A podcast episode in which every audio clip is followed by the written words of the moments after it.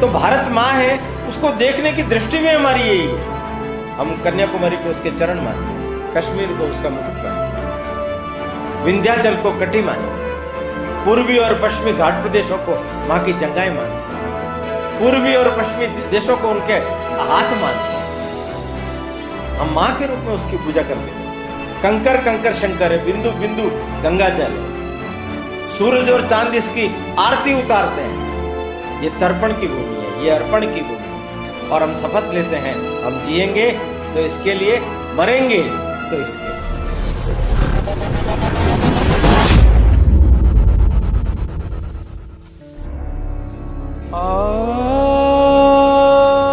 लगभग समय जितना ही प्राचीन।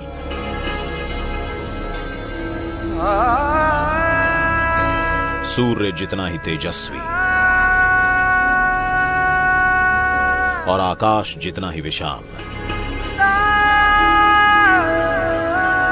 हमारे भारत देश का इतिहास।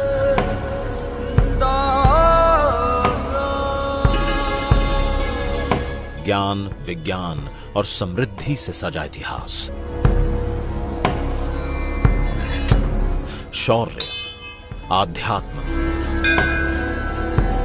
और कलाकारी से छलकता इतिहास।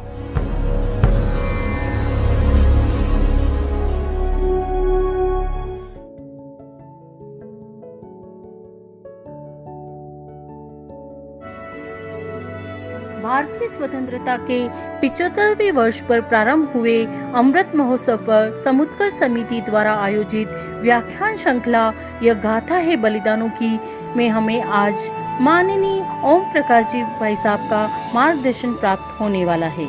आदरणीय ओम जी भाई साहब, हम सभी के सुपरिचित हैं। पूर्व में समुद्र समिति द्वारा आहूत विभिन्न व्याख्यान मालाओं में और अन्य अवसरों पर हम सभी को आपका सांस्कृतिक परक जीवन मूल्य संवर्धक पाथे प्राप्त होता रहा है। मैं आज के इस पुनीत अवसर पर मान्यवर भाई साहब से निवेदन करूँगी कि वे हमें प्रबोधन प्रदान करावें।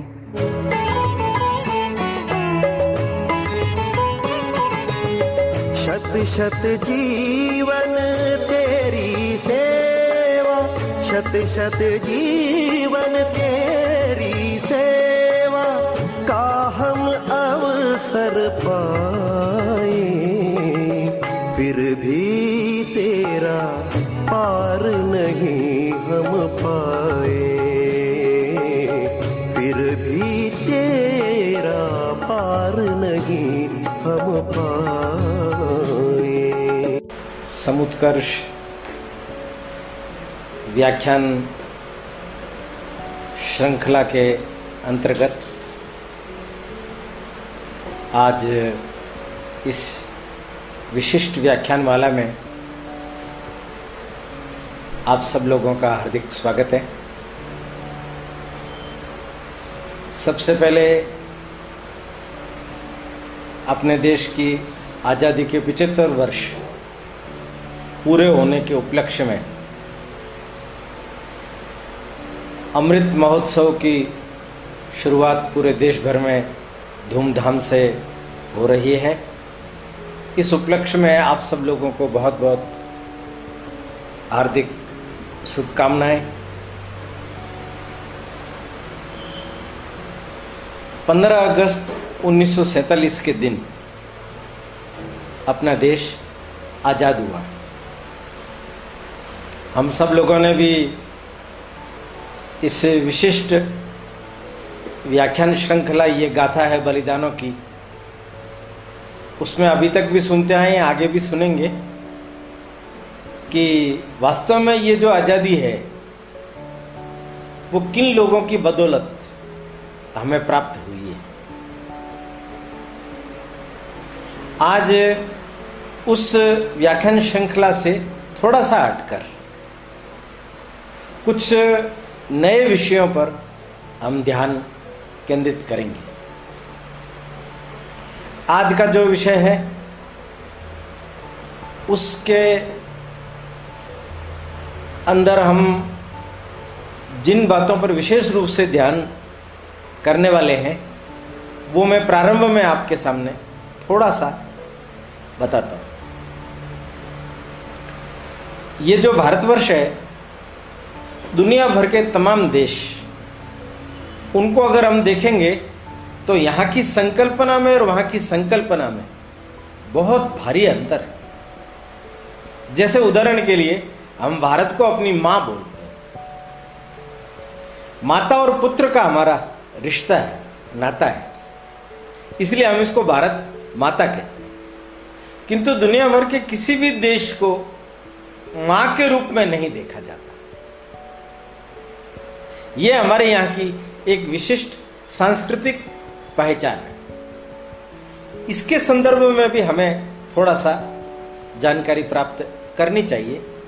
ये इसलिए करनी चाहिए कि बहुत बार, जैसा कि 15 अगस्त 1947 के कालखंड के दौरान भी हमारे देश भर के नेता जो थे, उन लोगों को यह वैचारिक दृष्टिकोण न होने के कारण, निर्णयों में उलट सुलट गलत चीज़ें आने लगी।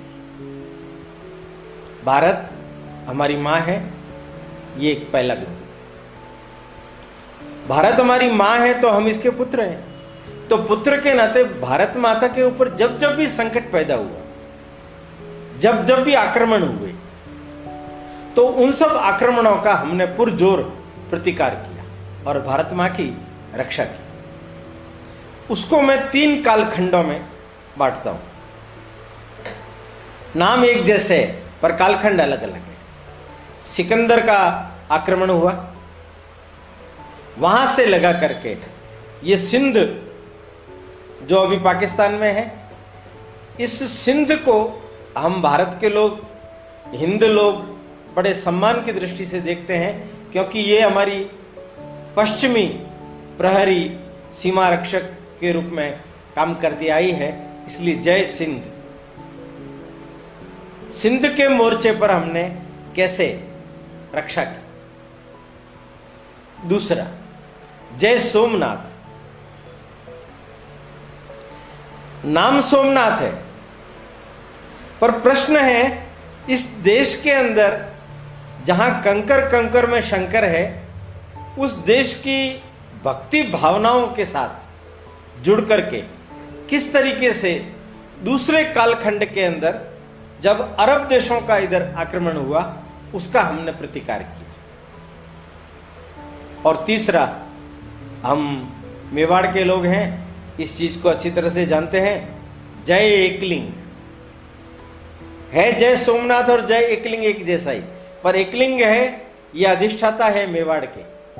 पर इन्होंने पूरे भारतवर्ष को अपना मान करके पूरे देश भर के अंदर राष्ट्रीयता की भावना से ओतप्रोत होकर के ये जो मुगल कालखंड था, उसके अंदर एक बड़ा भारी प्रतिशोध, संघर्ष लेने का प्रयास किया।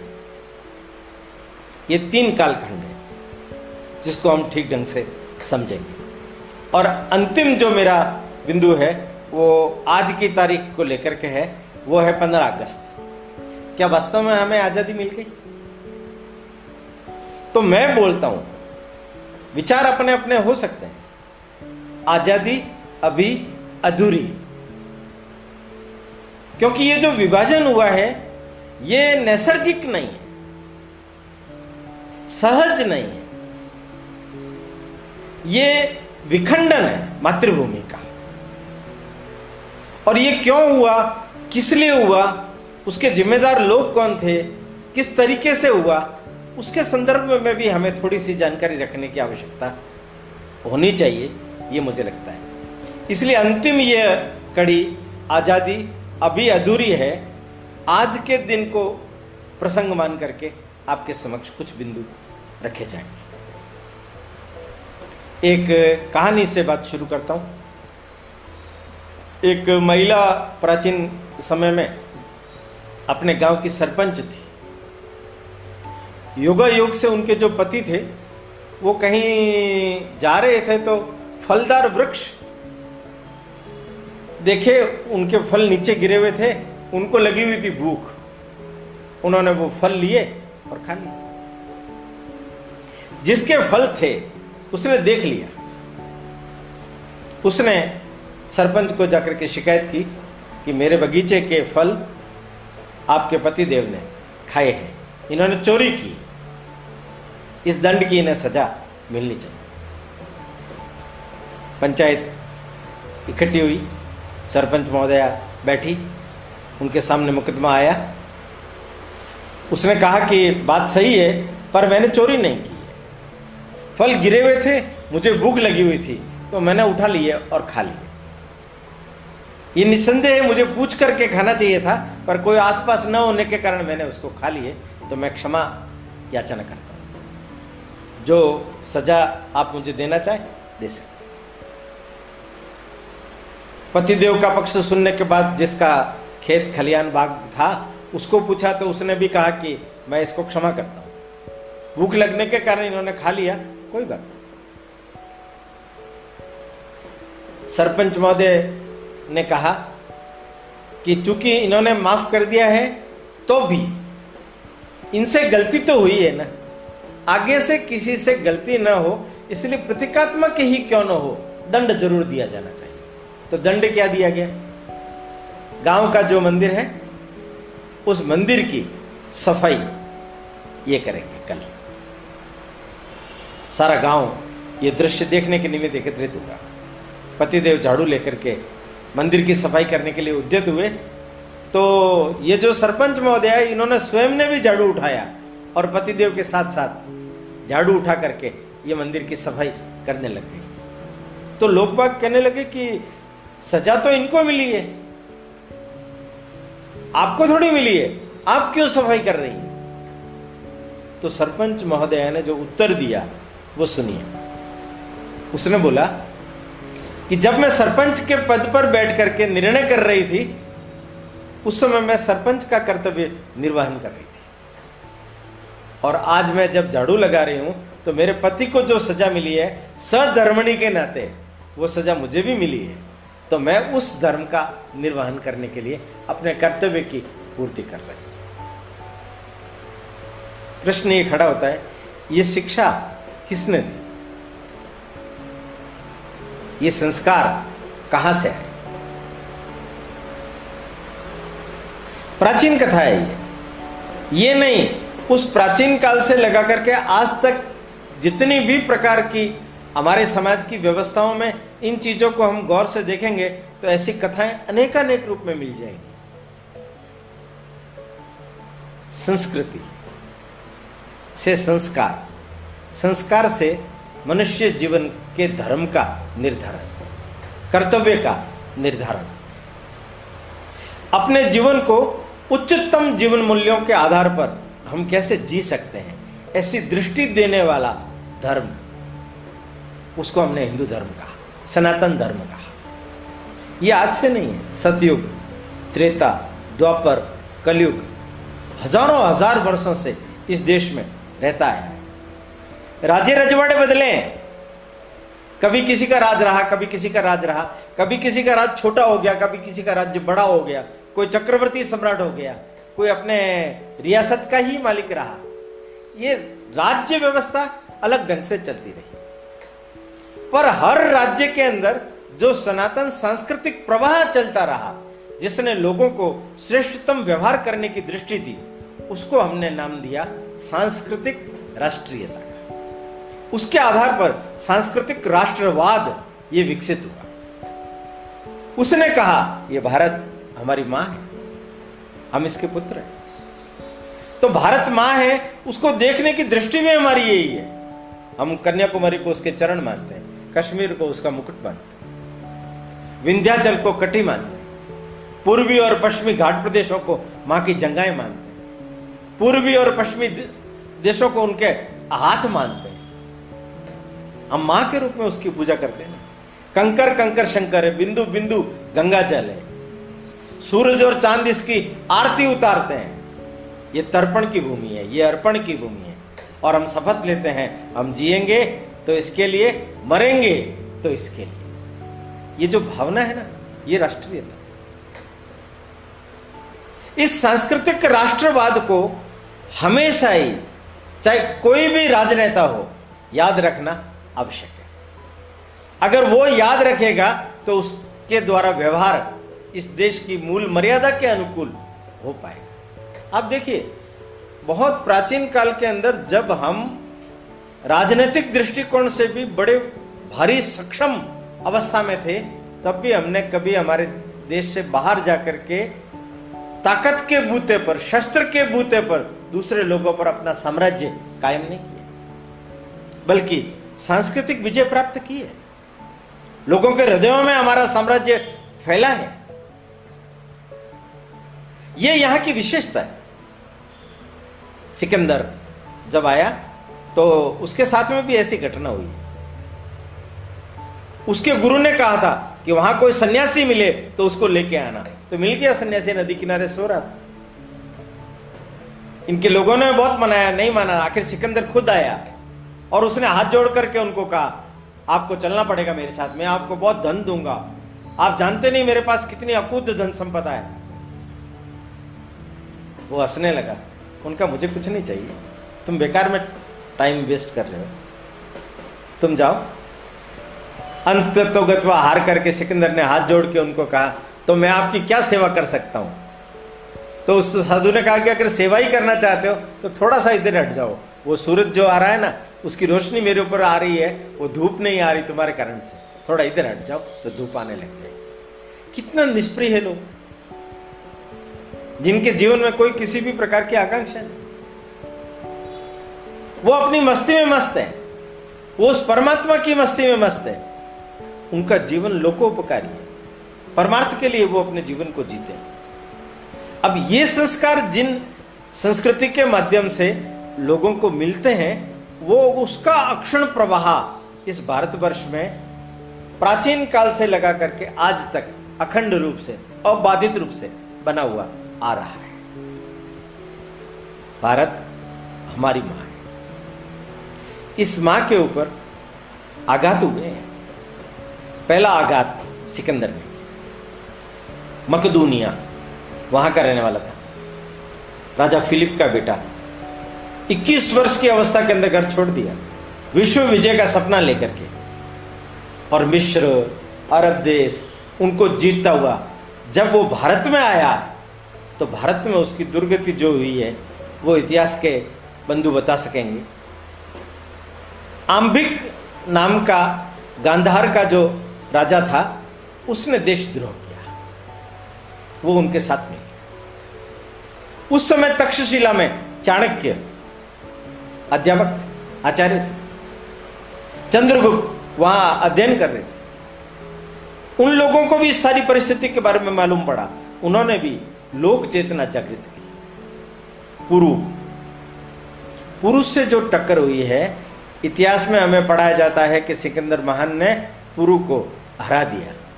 ये एकदम गलत बात पुरु की विजय हुई है।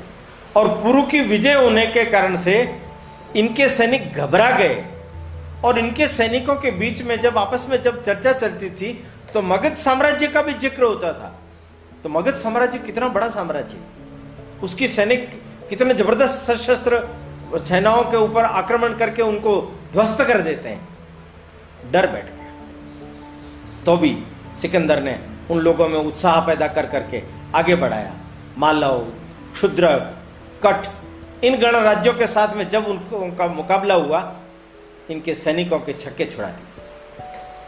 सैनिकों ने सरेंडर कर दिया, हाथ खड़े कर दिए। हम किसी भी सूरत में आगे नहीं बढ़ेंगे।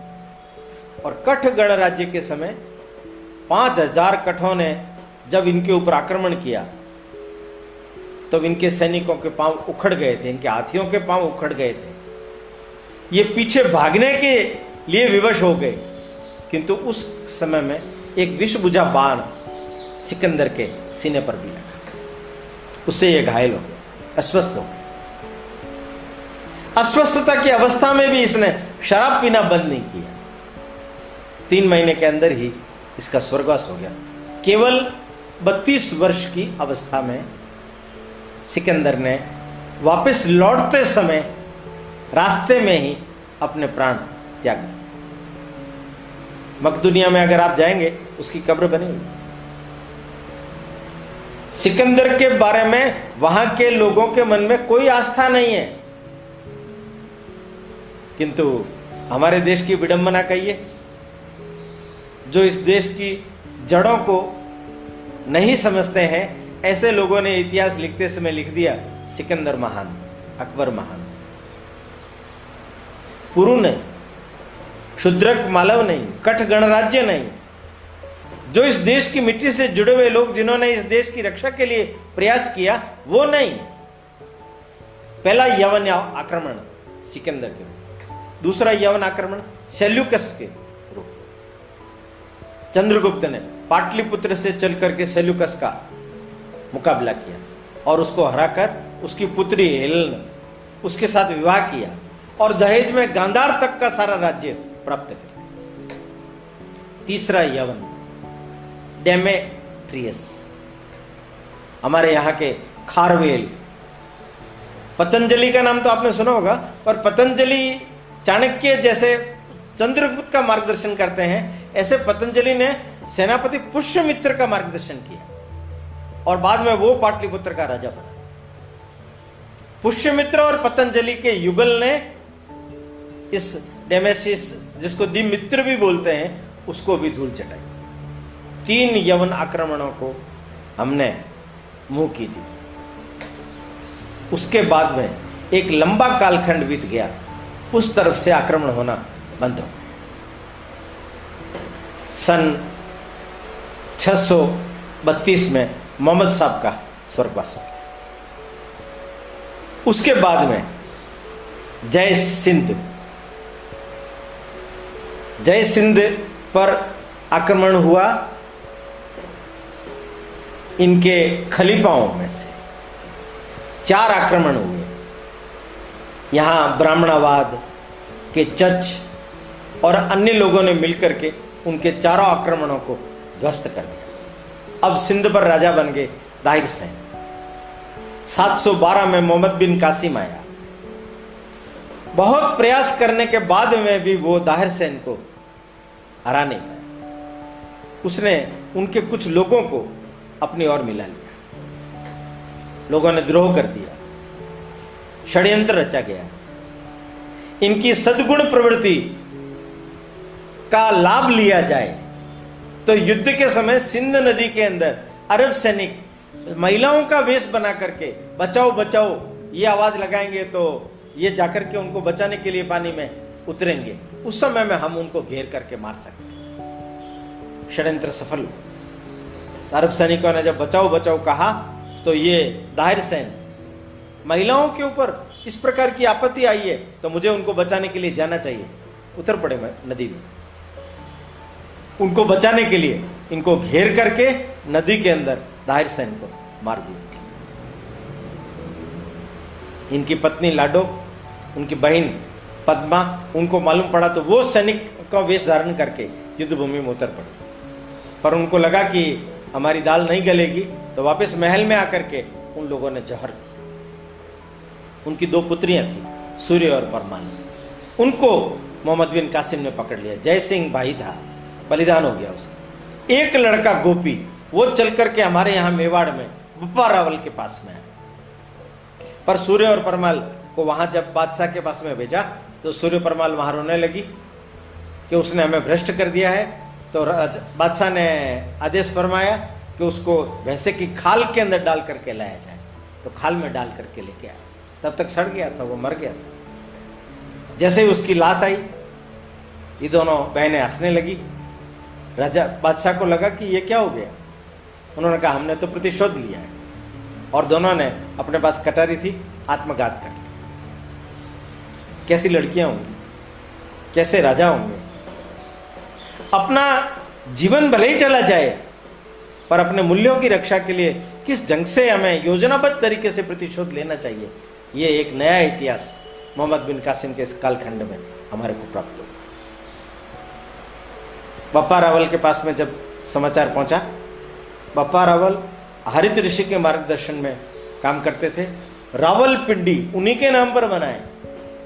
उससे आगे गजनी गौरी तक जाकर के उन्होंने वहाँ के सुल्तानों को न केवल परास्त किया, बल्कि उनकी कन्याओं से भी विवाह किया। 140 उनसे संतानें हुई वो नौ शेरा पठान कहलाए बप्पा रावल का लड़का खुमान उसने भी गजनी गौरी तक जाकर के उनके सुल्तानों को हरा करके ये जो हमारा पश्चिमी द्वार था, इसको मज़बूत कर दिया। केवल इतना नहीं, उस कालखंड में जो धर्मांतरण हुआ, उन लोगों का परावर्तन करने के लिए रावलपिंडी में एक बहुत बड़ी महासभा बुलाई गई और उन लोगों को वापस हिंदू धर्म के अंदर स्वीकार कर लिया गया। देवल स्मृति में भी इस चीज़ का ज़िक्र होता है। इस प्रकार से ये जो जय सिंध है उसमें हमने अपने पश्चिमी द्वार की रक्षा करने के लिए अपने जीवन को किस प्रकार से लगाया, उसका वृत्तांत मैंने आपके सामने रखा। अगला बिंदु, जय सोमनाथ। एक हज़ार पच्चीस में मोहम्मद गजनवी आया लूटपाट मचाता हुआ, शहरों को जलाता हुआ, तीन लाख से भी ज़्यादा उसकी सेना थी। जगह जगह पर उसको भी लोगों ने मुकाबला किया। बलिदान हो गया लोगों का, परंतु युद्ध ज़रूर किया। वो सोमनाथ के मंदिर के चर्चे सुनकर के आया था। कहते हैं कि सोमनाथ के मंदिर में अकूत धन संपदा थी। जब ये श्री गंगानगर वगैरह इस तरफ़ से होकर के आया, हमारे यहाँ के गोगा जी का मेला भरता है। गोगा जी को हम सब जानते हैं, लोक देवता के रूप में पूछते हैं। गोगा जी का पूरा परिवार, उस परिवार के सदस्य ही केवल 170 थे। जब गोगा जी को यह चीज़ मालूम पड़ी, उसने गोगा जी को संधि करके अपनी तरफ़ मिलाने का प्रयास किया, पर गोगा जी मिले नहीं। उन्होंने अपने पुत्र सज्जन और पोत्र सामंत उनको सोमनाथ पर समाचार करने के लिए भेजा। भीमदेव चोलुक्य को समाचार किया। वो सेना लेकर के वहाँ खड़ा हुआ। इन्होंने उसको बिना युद्ध किए आगे नहीं दिया पूरे परिवार का बलिदान हो गया।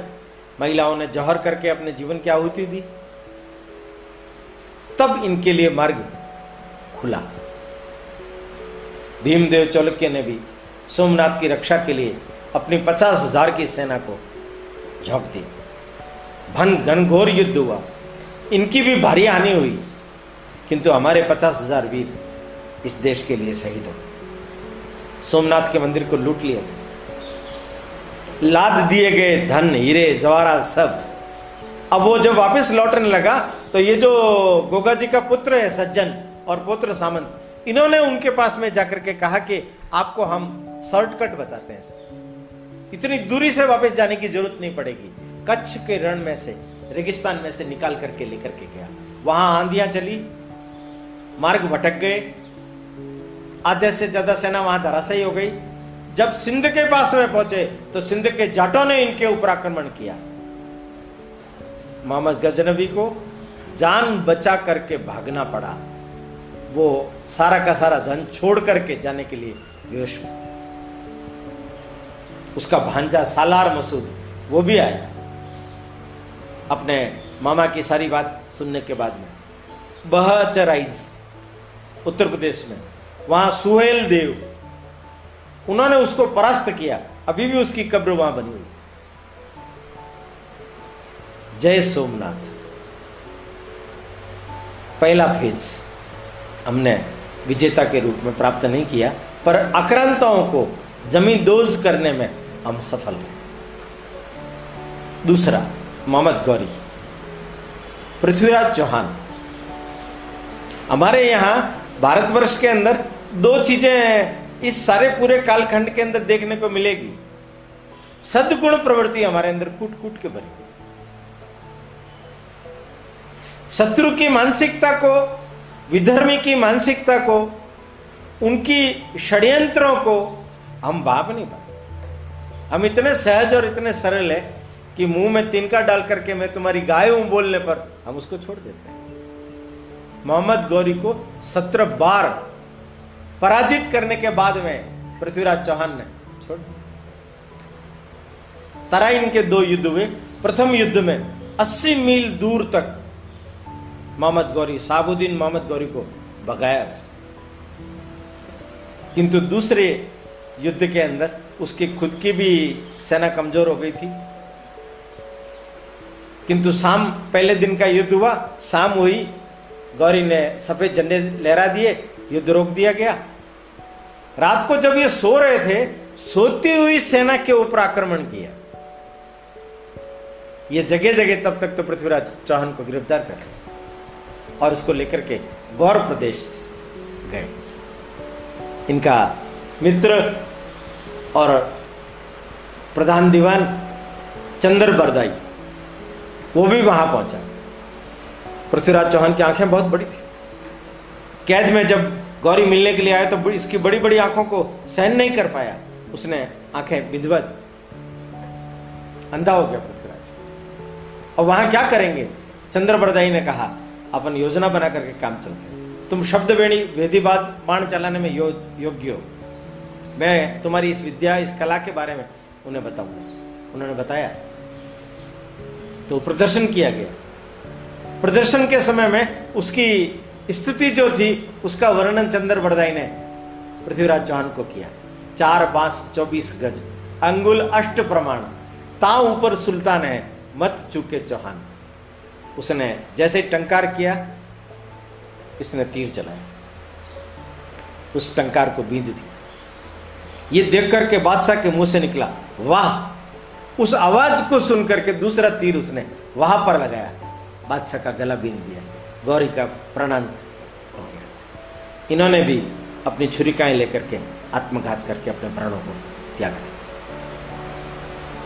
मित्रों, पृथ्वीराज चौहान के बारे में सुनते समय शायद आप लोगों को इस बात की कल्पना नहीं होगी कि पृथ्वीराज चौहान की उस समय में जब मृत्यु हुई थी, आयु कितनी थी? 26 वर्ष। ग्यारह में उनका जन्म हुआ, ग्यारह ईस्वी में उनका स्वर्गवास हुआ। केवल 26 वर्ष की अवस्था के अंदर जिस वीर पुरुष ने अजमेर से लेकर के दिल्ली तक का साम्राज्य प्राप्त किया और अंतिम हिंदू सम्राट कहलाया हो, कैसा व्यक्ति रहा हो? किस प्रकार की उसकी क्षमता रही होगी? किंतु इस देश पर जो आक्रमण हुआ, उसका प्रतिकार करने में वो सक्षम। तीसरा, अलाउद्दीन खिलजी।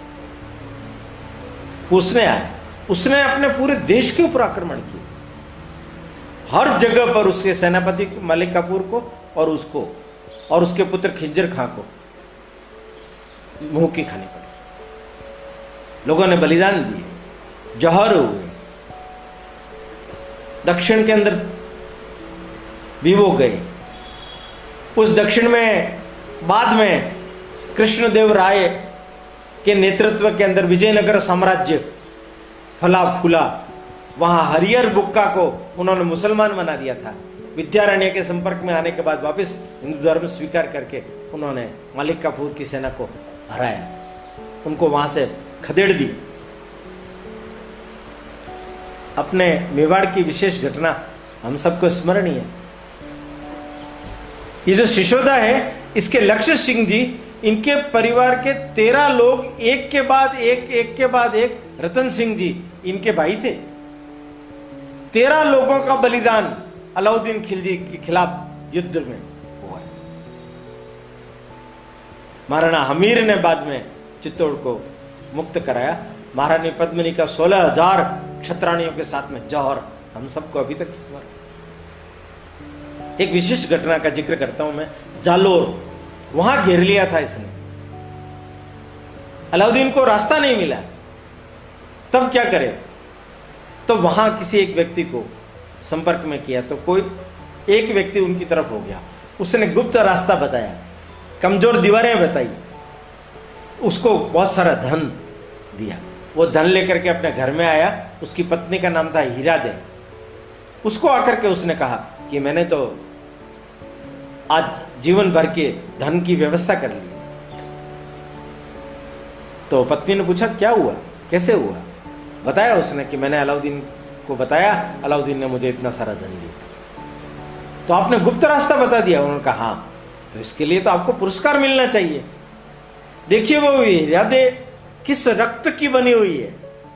वो अंदर से तलवार लेकर के आई और एक ही झटके से अपने पति का सिर धड़ से अलग कर और सिर लेकर के राजा के पास में पहुँची कि इन्होंने ऐसा ऐसा काम किया है, इसलिए मैंने इनका सिर काट।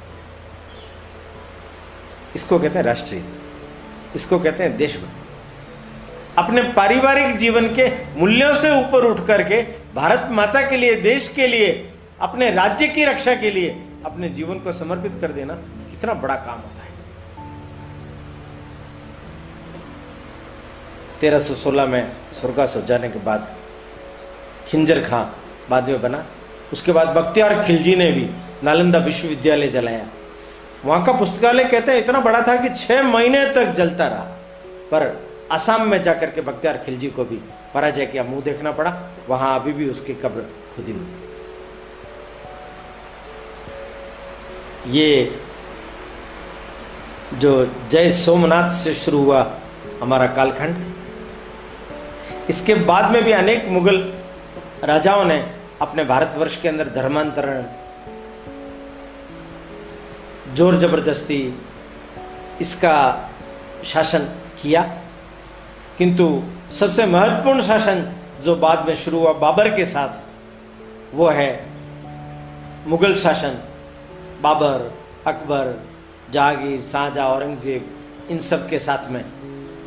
इसका भी जो कालखंड है, उसके बारे में भी अगर आप ध्यान से देखेंगे तो मैंने जिसका नाम दिया, जय एकलिंग। खानवा का युद्ध। पहला युद्ध बाबर पराजित हुआ। किंतु दूसरे एक महीने के बाद में ही वो वापस आ गए। इसकी कल्पना नहीं थी संगा पूरा देश संगा के साथ में था। हिंदुआ सूरज के रूप में संगा युद्ध लड़ रहे हैं। मुसलमान भी थे, हिंदू भी थे। सब लोग मिलकर के, पठान लोगों ने उनके साथ में युद्ध किया। खानवा का दूसरा युद्ध, वो हार गए। उनके तीर लग गया था। सैनिकों ने उनको हटा लिया वहाँ से। वीर वराजा ने नेतृत्व संभाला, पर युद्ध में वो हार गए। उस युद्ध के एक वर्ष बाद संगा का स्वर्गवास हुआ है। पर बाबर वापस चला गया। अकबर के रूप में फिर वापस इनका शासन यहाँ शुरू हुआ। महाराणा प्रताप और अकबर, हम सब जानते हैं अकबर द ग्रेट और महाराणा प्रताप। उसके बारे में हमने बहुत सुना हल्दी घाटी के युद्ध में प्रताप की विजय हुई। सात आक्रमण किए अकबर ने।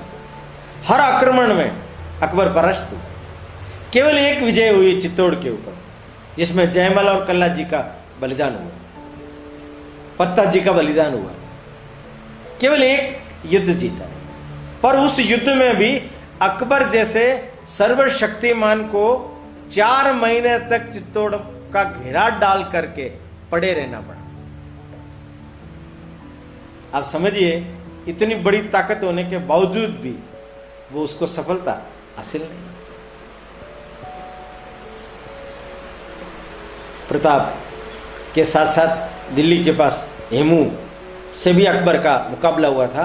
एक बार की तो अकबर युद्ध हारने ही वाला था, पर बहराम खान ने चक्र चला करके हेमू को तीर लगाया और हेमू का वहाँ प्राणंत हो गया। तो बाजी जीती हुई, वो हार गया। औरंगज़ेब का शासनकाल भारतवर्ष के लिए सबसे ज़्यादा खतरनाक रहा है, क्योंकि उसने कट्टरता के सारे मापदंड तोड़ दिए। आगजनी, लूटमार, धर्मांतरण, बहुतायत में किया। पर वो कालखंड अपने आप में अनूठा कालखंड था, क्योंकि उस समय में देश भर की बड़ी बड़ी महत्वपूर्ण शक्तियाँ जागृत हुई। पंजाब में गुरु गोविंद सिंह। जिनके चार पुत्रों का बलिदान हुआ। उन्होंने औरंगज़ेब को शिकस्त दी। राजस्थान में दुर्गादास पश्चिम में। अजीत सिंह को उनके पंजे से बचा करके लाए राज सिंह के साथ मिलकर के संघर्ष चलाया। महाराणा राज सिंह, डिबारी के पास में युद्ध हुआ था। तो औरंगज़ेब की रानी को उठा करके ले आया, अपहरण कर लिया। बाद में ससमान उनको भेजा, परंतु अकबर के तीनों पुत्रों ने अलग अलग सेनाएँ बना करके मेवाड़ में कोहराम मचाने का प्रयास किया, पर इन्होंने उन सबको इतनी ज़बरदस्त शिकस्त दी कि औरंगज़ेब न केवल चित्तौड़, अजमेर तक भाग करके गया, कहते हैं कि उसके बाद में वो औरंगाबाद चला गया। वहीं रहा। दुर्देव से महाराणा राज सिंह का यही ओडा में स्वर्गवास हो गया। छत्रसाल बुंदेलखंड में इनके विरुद्ध बहुतायत में लड़ा और सबसे बड़ी लड़ाई शिवाजी महाराज की। आदिल साई, बीजा साई, कुतुब साई, मुगल साई। चारों तरफ़ शत्रुओं से घिरे हुए रहने के बावजूद भी अपना स्वयं का राज्य न होते हुए भी धीरे धीरे धीरे धीरे धीरे धीरे एक बहुत बड़ा हिंदवी स्वराज्य उस कालखंड के अंदर खड़ा कर दिया। ये नाम ले रहा हूँ मैं, जिन लोगों ने संघर्ष किया उनके। किंतु उस पूरे कालखंड में अगर हम देखेंगे तो हमारे देश का धार्मिक आंदोलन भी इसकी रीढ़ की हड्डी बन करके इनको सहयोग करता रहा है। चाहे बुद्ध और महावीर हो, चाहे शंकराचार्य हो, चाहे विद्यारायण स्वामी हो, चाहे शंकरदेव हो, चाहे समर्थ गुरु रामदास हो, तुकाराम हो, नामदेव हो, ज्ञानेश्वर हो, कोई हो, हरित ऋषि हो हर जगह पर एक धार्मिक शक्ति ने लोक चेतना जगाने का प्रयास बड़ी मात्रा में किया। शिवाजी महाराज, जय सिंह को हिंदुत्व का पाठ पढ़ाया। आगरा के किले में गिरफ्त कर लिए गए थे, जहाँ जीवित बचकर बचकर के आने की कोई आशा ही नहीं थी, वहाँ से वो जीवित लौट करके सूरत औरंगज़ेब का बहुत बड़ा आर्थिक गढ़ था, उसको दो बार लूट करके आए। अफजल खां को मारा, सिद्धि जौहर को चकमा दिया। और अंत में अपने लक्ष्य पर हिंदू स्वराज्य की मुझे स्थापना करनी है। ये जगदम्बा ने जो तलवार दी है, इससे इस देश का रक्षण पोषण करना है। अपने मत में सफल रहे। 1707 में औरंगाबाद में औरंगज़ेब का स्वर्गवास हो गया था। उसके बाद ये जो मुगल शासन था एक प्रकार से शांत हो। छोटे मोटे फुटकर अनेक राजे रजवाड़े बादशाही के रूप में रहे, पर उनको भी संघर्ष ही करना पड़ा। जय एकलिंग का कालखंड भी ऐसा रहा कि पूरे देश भर के अंदर, किसी भी इलाके के अंदर, कभी भी मुगल सेना को चैन की सांस नहीं लेनी।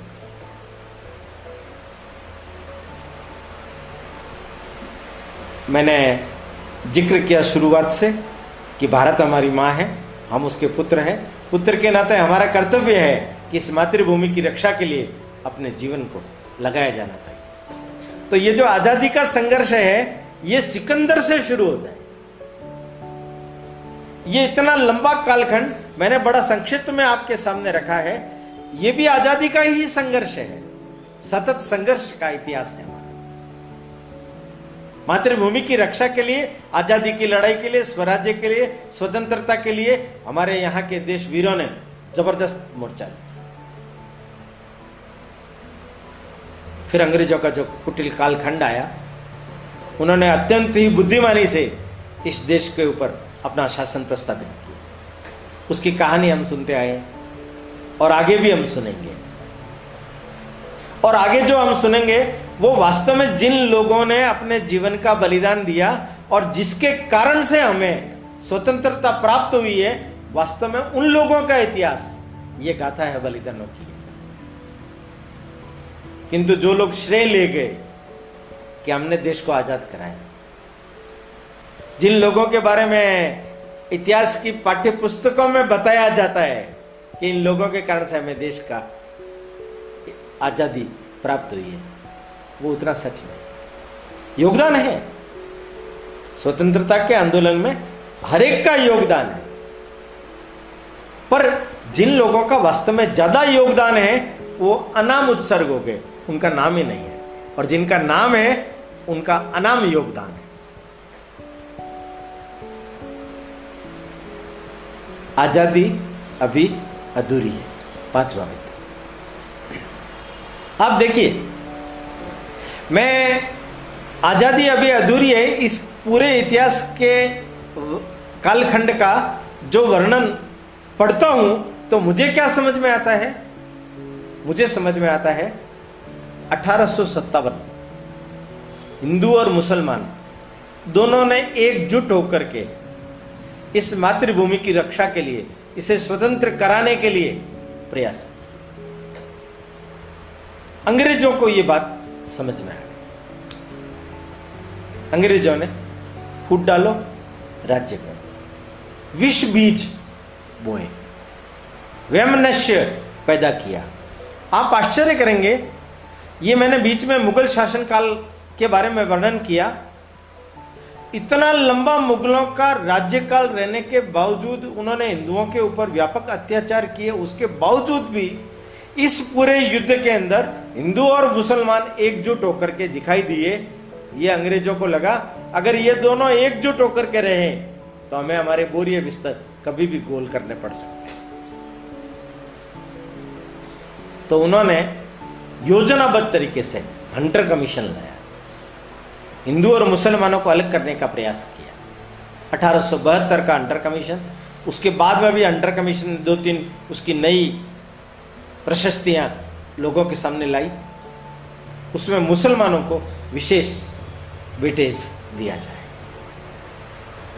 ए ओ हुम, अठारह में कांग्रेस की स्थापना की। बीस वर्ष ये स्वयं भू महामंत्री रहा उस कांग्रेस का।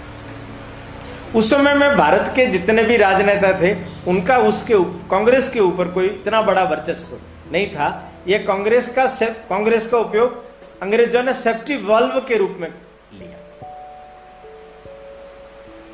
पर उनको लगा कि कांग्रेस के साथ साथ अगर कांग्रेस के ऊपर भी दबाव बना करके रखना है तो उनके लिए भी कोई न कोई एक नई व्यवस्था करना आवश्यक है। 1905 में जब बंग भंग हुआ तो मुसलमान और हिंदू मिलकर के लड़े। पर बंगाल के कुछ मुसलमानों को तोड़फोड़ करके आगा खां के नेतृत्व में 1906 में अंग्रेज़ों ने फिर से एक नया षड्यंत्र रचा और मुस्लिम लीग उसकी स्थापना कर मुसलमानों को उनका हक लेना चाहिए। आज तक आप लोग इस देश पर शासन करते आए ये देश पर आपका ही अधिकार है। उनको भड़काया। मिंटो मार्ले उन्होंने एक प्रस्ताव लेकर के 1909 में आगा खा के साथ में पृथक उनकी क्या क्या मांगे हो सकती है, उसके बारे में उनको और अधिक भड़काया। आग आग में घी पड़ता रहा। आप देखिए, ये जो पूरी कहानी है, इस कहानी में अगर आप देखेंगे तो कांग्रेस के मन में अंग्रेज़ों ने इस चीज़ को बिठाया कि मुसलमानों को जब तक तुम लोग साथ नहीं लोगे, तब तक तुम्हें आज़ादी नहीं मिल सकती। कांग्रेस के लोग इतने सच्चे थे उन्हें आज़ादी चाहिए थी, स्वराज्य चाहिए था, पूर्ण स्वराज्य चाहिए था। इसलिए मुसलमानों को साथ कैसे लिया जाए? उसके लिए उन्होंने प्रयास शुरू किया और वो प्रयास तुष्टिकरण की सीमाओं को लांघने लग गया तिलक, एक अगस्त 1920 उनको स्वर्गवास हो यहीं से समझना चाहिए कि महात्मा गांधी के हाथ में अपने इस देश की बागडोर आ गई। महात्मा गांधी ने कांग्रेस को निर्देशित करना शुरू किया। उनके निर्देशन में कांग्रेस आगे बढ़ने लगी। पर तुष्टिकरण किस तरीके से होने लगा, उसके कुछ चंद उदाहरण मैं आपके सामने रखता हूँ। क्योंकि देश की आज़ादी को प्राप्त करने के लिए जितने प्रकार के आंदोलन इस देश में हुए हैं, उन आंदोलनों में कहाँ कहाँ हमारी दृष्टि कैसी कैसी रही है, ये एक समझने की बात प्रथम विश्व युद्ध के बाद में तुर्की का एक सुधारवादी नेता थे, कमाल पाशा। उन्होंने वहाँ के खलीफा को हटा दिया। अंग्रेज़ भी तुर्की के विरोध में ही थे, इसलिए अंग्रेज़ों ने भी उसको प्रश्रय दिया। मुसलमानों को, भारत के मुसलमानों को, तुर्की में हटाए गए खलीफा को वापस अपने पद पर बिठाना चाहिए, अंग्रेज़ों ने भड़काया। महात्मा गांधी ने खिलाफत आंदोलन छेड़ दिया। हम मुसलमानों के पक्ष में मुसलमानों ने अपने देश में आंदोलन किया। दूसरे देश के लिए, ये पंथ बाह्य निष्ठा है, ये देश के बाहर की निष्ठा है। अब उनको रोके नहीं। आपने उनका सहयोग किया। और मुसलमानों ने उस सहयोग का नाजायज फ़ायदा उठा करके उपद्रव शुरू कर दिए। केरल का बहुत बड़ा प्रसिद्ध, मोपला उपद्रव। जहाँ हिंदुओं को बड़ी तादाद में मारा गया। उनके गाँव घर लूट लिए गए। उनकी बहन बेटियों की इज़्ज़त लूट ली गई। ऐसा केवल मोपला केरल में नहीं हुआ, पूरे देश भर में हुआ। खिलाफत आंदोलन को रोकना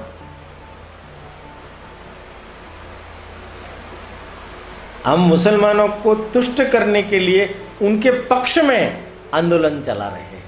हमारा मूल मकसद क्या है? उस पर से हमारा ध्यान हट रहा है। काकीनाडा। अधिवेशन हुआ। मौला, मौलाना मोहम्मद अली अध्यक्ष थे कांग्रेस के। वंदे मातरम, पंडित विष्णु दिगंबर पुलिसकर, वो वंदे मातरम गाने के लिए खड़े हुए तो मोहम्मद अली ने रोक दिया उनको। ये बुत परस्ती है मूर्ति पूजा है। वंदे मातरम, तुम गा नहीं सकते। उसने कहा, मुझे वंदे मातरम गाने के लिए बुलाया है, मैं गाऊँगा। तुम्हारे को सुनना है तो सुनो, वरना चले जाओ यहाँ से। वो सभा छोड़ करके चले गए। 1937 में कांग्रेस ने प्रस्ताव लेकर के, रविंद्रनाथ टैगोर से मिलकर के, उनके द्वारा कहलवा करके, वंदे मातरम पूरे गीत की हत्या कर दी गई।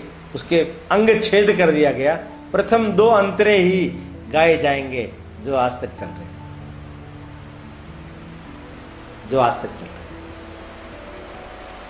बुद्ध परस्ती तुम ही दुर्गा दश प्रहरण धारिणी। ये जो जगदम्बा ये भारत माता का जो स्वरूप है, जिसकी बंकिम बाबू ने बढ़ चढ़ करके दुर्गा सप्तती के मंत्रोच्चार की तरह वंदे मातरम भारत का मंत्र बन गया था, क्रांतिकारियों का मंत्र बन गया था। हर कोई जो फांसी का फंदा चूमता था, वो वंदे मातरम का नारा लेकर के चूमता था। उस वंदे मातरम की हत्या कर दी गई उसको छोड़ दिया गया। देशभक्ति का मार्ग अर्धव्रत प्रचल और देखिए आप श्रद्धानंद।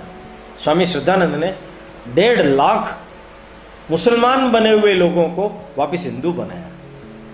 एक अब्दुल रशीद नाम का व्यक्ति, जिसने 1926 में उनके घर में घुसकर सोते हुए श्रद्धानंद पर गोली चला दी। मुसलमानों ने सभा की, उसको फांसी की सजा हुई, उसको शहीद का दर्जा दिया। गांधी जी ने भी कहा, उसने धर्म की रक्षा के लिए अपने प्राण दिए। वो शहीद और जब गांधी जी को ये बोला गया कि भाई, भगत सिंह सुखदेव राजगुरु को फांसी हो रही है, उसको माफ़ी मिलनी चाहिए, उसके लिए आप पैरवी कर दीजिए तो कहते हैं, उनका मार्ग हिंसा का है। दोहरे मापदंड। तुष्टिकरण समझाया जाना चाहिए। मोहम्मद अली जिन्ना। बैरिस्टर मोहम्मद अली जिन्ना तिलक का परम भक्त। वो कहता है, मैं राष्ट्रवादी हूँ, राष्ट्रवादी था, राष्ट्रवादी रहूँगा। किंतु उसको लगा कि इसमें कोई सार नहीं। कांग्रेस ही गलत रास्ते पर जा रही है। गांधी जी गलत रास्ते पर जा रहे तो मुस्लिम लीग को उसने अपने कब्जे में लिया और वही व्यक्ति 1940 में, पाकिस्तान चाहिए हमें। और वो क्या बात बोलता है कि जिस दिन भारतवर्ष के अंदर पहला हिंदू धर्मांतरित होकर के इस्लाम को स्वीकार किया, उसी दिन पाकिस्तान की नींव पड़ गई थी। ये जो विचार परिवर्तन हुआ उसके अंदर, उसके जिम्मेदार कौन है? सोच, विचार, सांस्कृतिक राष्ट्रवाद। फ्लैग कमेटी अवर फ्लैग प्रकाशन विभाग भारतवर्ष का है। उसकी रिपोर्ट पढ़िए आप। वो क्या लिखते हैं? सात लोग थे उसमें। पट्टाभी, सीतारामैया अर्डीकर कानिटकर, नेहरू, पटेल, मौलाना आज़ाद, मास्टर तारा सिंह। इन लोगों ने बैठ करके रिपोर्ट दी, ये भारतवर्ष है, यहाँ सनातन परंपरा के अंतर्गत जिस भगवत ध्वज का जय जयकार हम करते आए हैं, भारतवर्ष का भी वही ध्वज होना चाहिए। किंतु उस रिपोर्ट को महात्मा जी ने रद्द कर दिया। और तिरंगा जो पहले से कांग्रेस का झंडा था, उसी को ही भारत का झंडा। यही माना। बस चरखे की जगह चक्र बीच में डाल दिया। भारत छोड़ो आंदोलन। सारे नेता जेल में चले गए, आंदोलन आ सकते। सुभाष चंद्र बोस के कारण से कहीं देश में आस जगी थी। प्रधानमंत्री एटली, उसने वायसराव वेवेल को वापस बुला लिया और उनकी जगह माउंट बैटन को भेजा गया। मुसलमानों ने, मुस्लिम लीग ने अल्टीमेटम दे दिया। Direct action.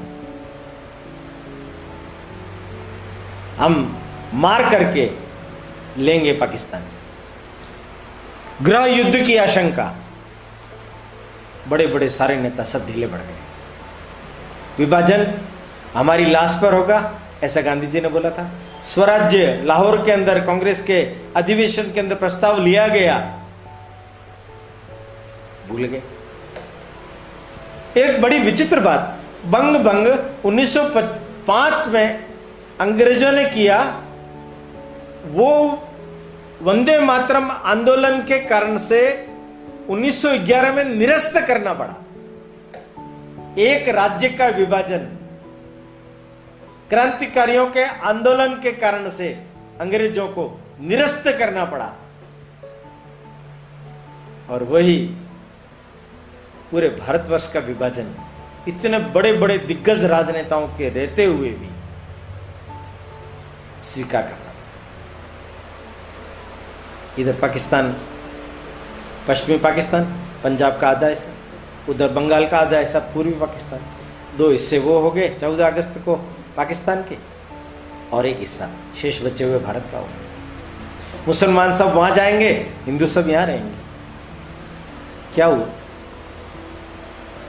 शायद इस तथ्य के बारे में आपको जानकारी नहीं होगी 20 लाख लोग उस विभाजन के दौरान मारे गए लाखों हिंदुओं के घर जला दिए बेघर। गए कितनी ही महिलाओं के स्तन काट दिए। बेरहमी से रैप किया गया उनके साथ में। ऐसा सुनने में आता है कि पाकिस्तान से ट्रेनें हिंदुओं को काट काट के भर भर के भेजी जाती थी, गिफ्ट के रूप राष्ट्रीय स्वयंसेवक संघ की बहुत बड़ी महत्ता है कि उस पूरे कालखंड के अंदर धैर्य बना करके उन्होंने राहत शिविर चलाए और इन सब जिनको शरणार्थी कहा गया, अपने ही देश में आ रहे हैं, अपने ही देश के लोग हैं, वही शरणार्थी थे, उनके लिए शिविर लगाए।